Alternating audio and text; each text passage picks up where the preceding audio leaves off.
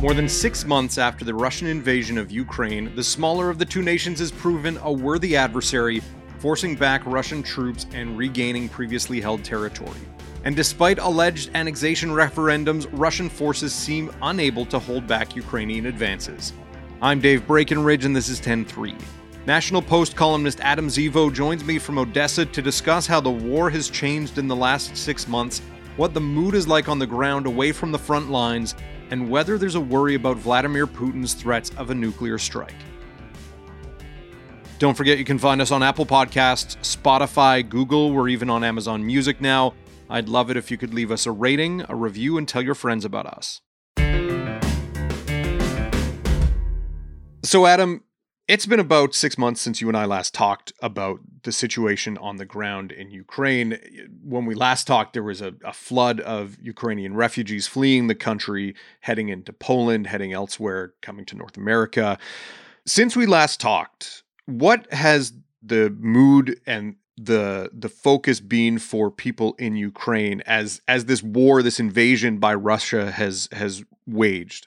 I mean, it's much more optimistic than it used to be. And that's because Russia is consistently losing this war. So, I mean, the first major victory, as everyone knows, was back in April when the Kiev region was liberated. And then for a time, it seemed as if everything was static and that the Russians weren't able to make any headway, or if they did make any headway, it was very small and came at a large cost to the Russian military. And so you see the division of Ukraine into two areas.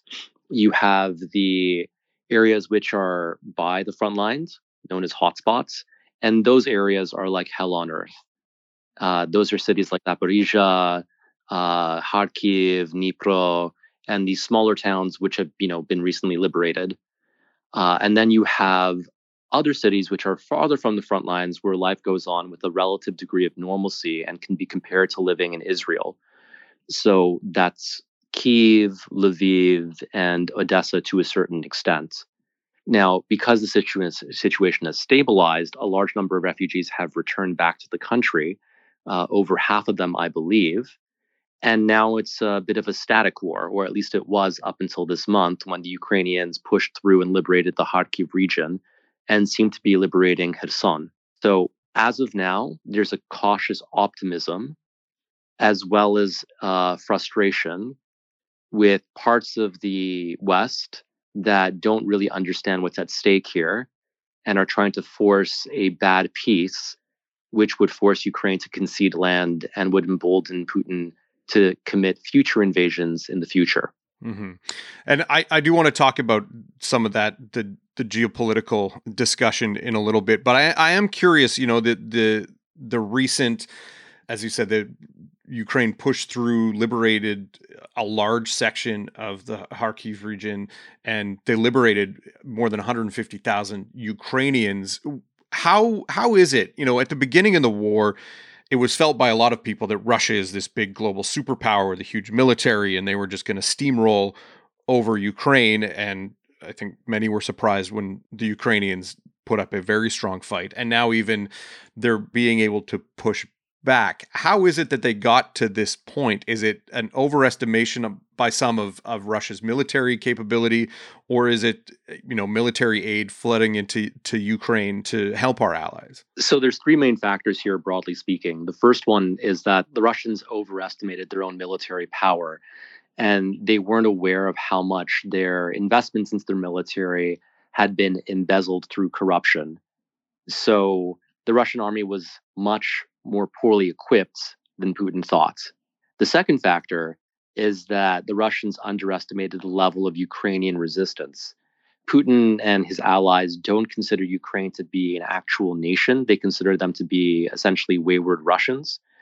And they genuinely believe this. And they genuinely believed their own propaganda and thought that Ukrainians would be happy uh, were Russians to arrive. And you know what? Maybe that would have been true to some extent in 2010, but 2014 dramatically shifted Ukrainian opinion against Russia, uh, especially amongst Russian speaking Ukrainians. So cities like Odessa, which may have been which may have shown less resistance 10 years ago, are now showing very strong resistance. And then the third third factor is that I don't think Putin really anticipated this level of Western resolve, and I think that that's tied to Ukraine's surprising overperformance in this war. Had the war lasted only three days or two weeks, there wouldn't have been any time or any real opportunity for this Western resolve. But the first two factors led to the third, led to a credible possibility of Ukrainian resistance, which sealed the deal for a long drawn out war that Russia could very easily lose. Mm-hmm. And so, as as you say, we're kind of at a, a stable place in in this war. Is there a sense that because of the the failing so far of the Russian military to overtake Ukraine, that there could be a ramping up of conflict on the part of the Russians? Is it do they have those capabilities even at this point? I mean, they are trying to ramp it up, but the question is whether or not that's going to be effective. They announced their partial mobilization earlier in September, and that was in response to the Kharkiv counteroffensive. And what that means is that they've announced they're going to conscript about 300,000 Russians. Now, that's a game changer because it's been really important for Putin to keep the middle class in major urban centers complacent. So, people in Moscow and St. Petersburg, especially. And the best way to do that is to make the war abstract to them, to make sure the war doesn't cost them anything. So, for the most part, the Russians who've been fighting in this war so far have been from poor rural areas or from ethnic regions, such as Mongolians, Dagestanis, and Chechens. Now, partial mobilization led to a new wave of criticism because urban middle class Russians had to consider for the first time the possibility that their brothers, sons, and fathers might be conscripted and die, which led to an exodus of 700,000 men, at least, from Russia. So that's definitely a game changer in terms of domestic politics. But most of these conscripts are coming from ethnic minorities still, so that dampens that. Now, there's been a lot of discussion about what that's what's this going to mean for Ukraine, but there seems to be more optimism in that if Ukraine was able to repel an initial army of 150,000 or so, you know, soldiers who had been trained for years, the professional army, then Ukraine should be able to resist a unprofessional amateur army of poorly trained, poorly equipped conscripts. Looking at these these Russians who are are fleeing the country, who are who are looking to avoid being conscripted into this fight that they probably don't want, and many Russians don't want, does that have an impact on on other places in Europe? Like where are these people going? And and is there concern that, you know, they could get roped into to other conflict or other other situations in other countries? Well, well that's the main problem is that they're seen as a destabilizing force in some countries. So the Baltic states and Finland have banned these Russians from coming and banned all Russians with tourism visas because they're concerned that if they allow for a ballooning Russian population within their borders, then that will be justification for a Russian invasion in the future. Because Russia's foreign policy is based on the concept of Ruski Mir, Russian world, which is the idea that Russia should go out and defend Russian speakers abroad, which usually means justification for invading foreign lands where there are Russian speakers who are parts of other nationalities. Now, in Georgia, it seems as if the Georgians have treated Russians as an economic opportunity, people to make money off of, though they have turned back Russians whose cars have Z signs or V signs, which are pro war signs. Beyond that, I'm not knowledgeable about where the flows have really gone. Uh, but what I can say is that, you know, it's a fairly large number of people to absorb into Central Asia. Yeah, and and so essentially a large contingent of Russians in one particular country if they go there and they stay there that, you know, the Putin regime like he's done with Ukraine could identify them as a Russian national population elsewhere. Is is that the fear?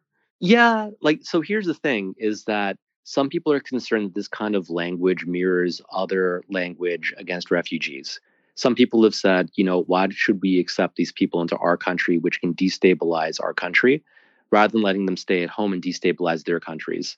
And refugee advocates have said that that's a slippery slope. You know, that can be applied to all sorts of refugee populations. But the Ruski Mir aspect of it makes it particularly dangerous for nearby countries. and gives it a special, you know, level of consideration that distinguishes it from other refugee uh, situations. We'll be right back.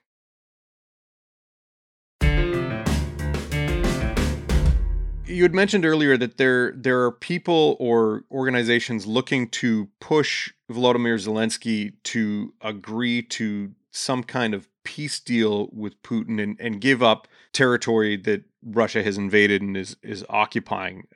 Who are who you know, I'm curious about that because you look at, you know, the global response to this has been mostly, you know, Putin is in the wrong, Ukraine has a right to defend itself and Putin should just get his forces out of Ukraine. Who is saying that there should be a peace deal and Ukraine should give up territory?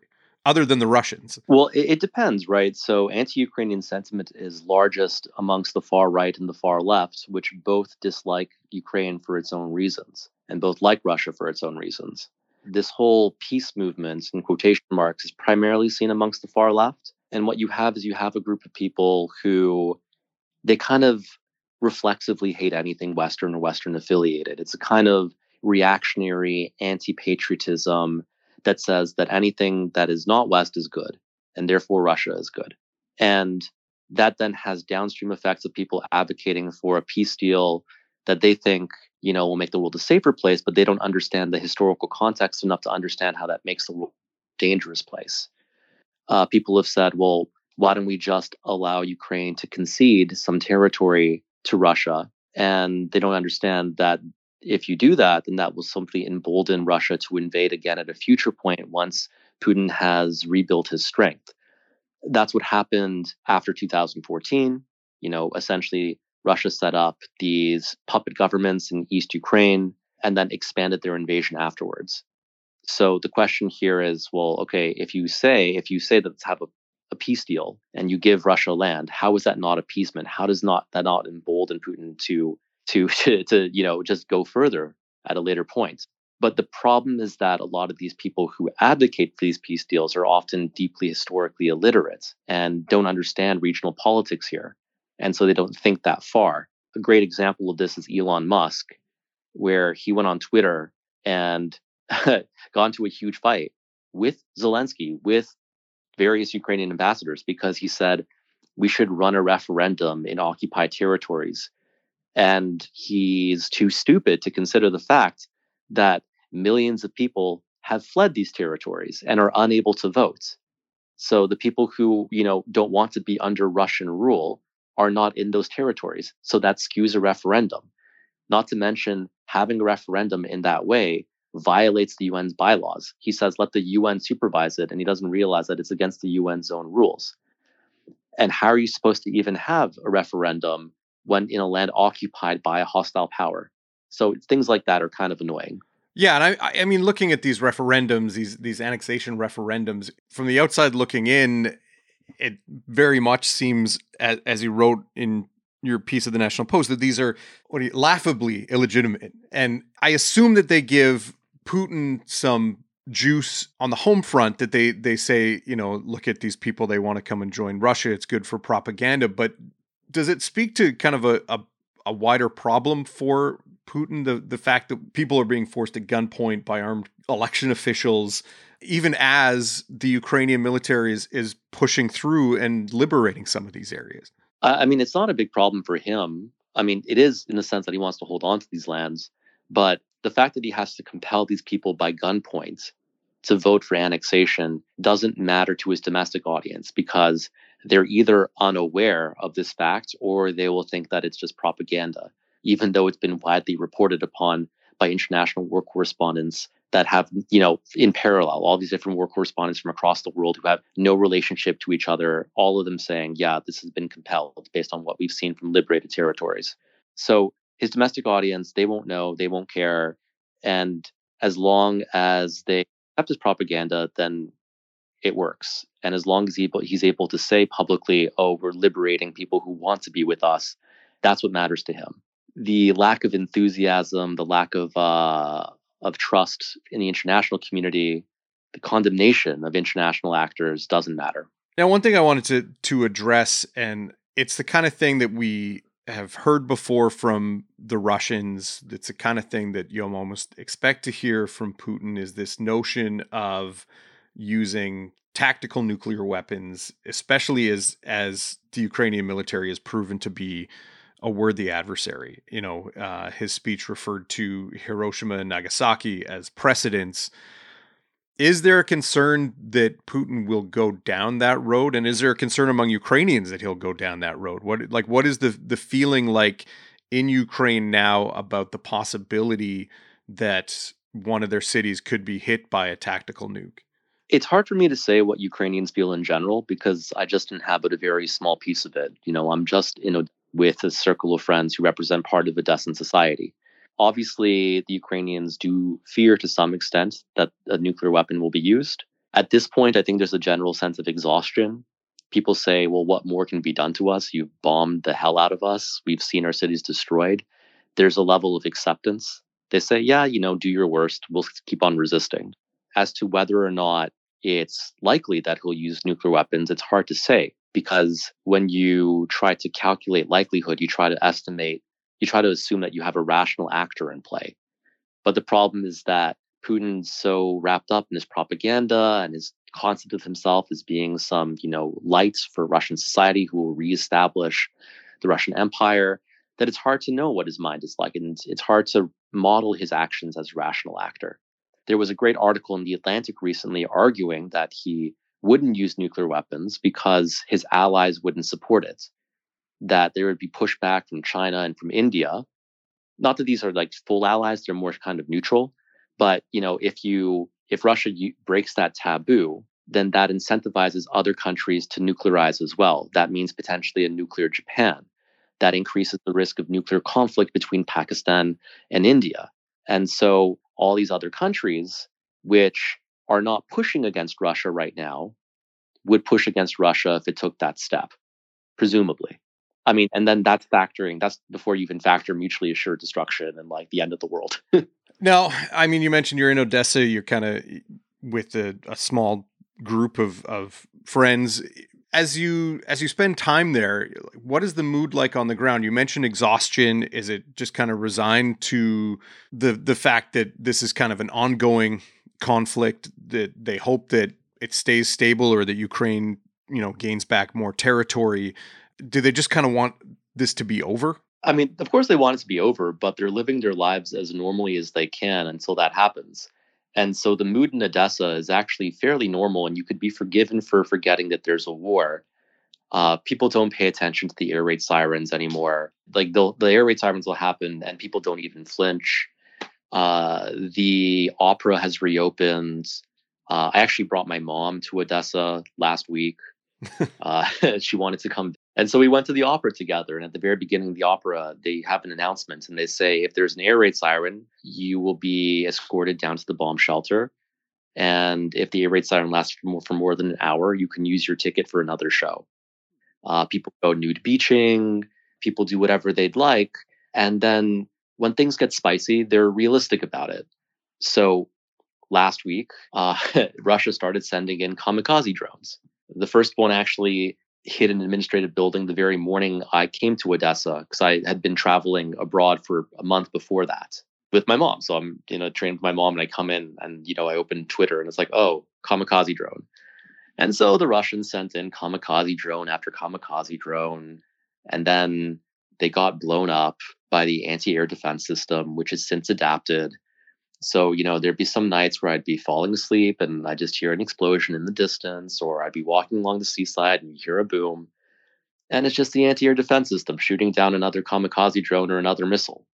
And, you know, after the first few times, you get used to it because you know that the statistical chance of it hitting you or it impacting you is very low. Is there any expectation among people there that that they could optimistically see a resolution in the next six months, the next year, or are they are they kind of resigned to this being a long haul conflict? It changes week by week and region from region. So last week, when the kamikaze drones were coming in, people on the whole were not that concerned about the certain level that they saw. But because there had been this partial mobilization and Odessa had been identified as a city that needed to be annexed by the Russians, there was a concern that things were going to get worse. So even though things were fine, some people were concerned about what the future might look like and if some hard times would come up ahead. Now that the Russian front is collapsing on the southwest, there's a lot of optimism. And there's a huge distinction between the southwest and the east that needs to be pointed out. So the Ukrainians managed to break through in the east by essentially tricking the Russians into thinking that they were going to attack in the southwest. So the Russians took their best troops and moved them all to the southwest. And then the Ukrainians broke through a poorly defended line and kicked the Russians out of the Kharkiv Oblast. So they were winning against, you know, a lightly defended line. In the southwest, you have a whole bunch of, you know, strong, reinforced soldiers, and the Ukrainians are still winning. Uh, now, granted, those soldiers have been deprived of some support because they're stuck on the wrong side of a river, and the Ukrainians have been bombing bridges and boats trying to supply these soldiers. But even so, they're a much more formidable force than we see in the east. And so, if like the southwest is still faltering for Russia, then it seems like Russia might fold in a much more dramatic way in the next few months. Well, I know that uh, you know people across the world are, are keeping a close eye on this conflict, and I can imagine that that's the same there in Ukraine. Adam, thanks very much for your time. Thanks for having me. 10-3 is produced by Tyler Dawson. Theme music by Bryce Hall. Thanks to my guest Adam Zivo. More from him at nationalpost.com. I'm Dave Breckenridge. Thanks for listening.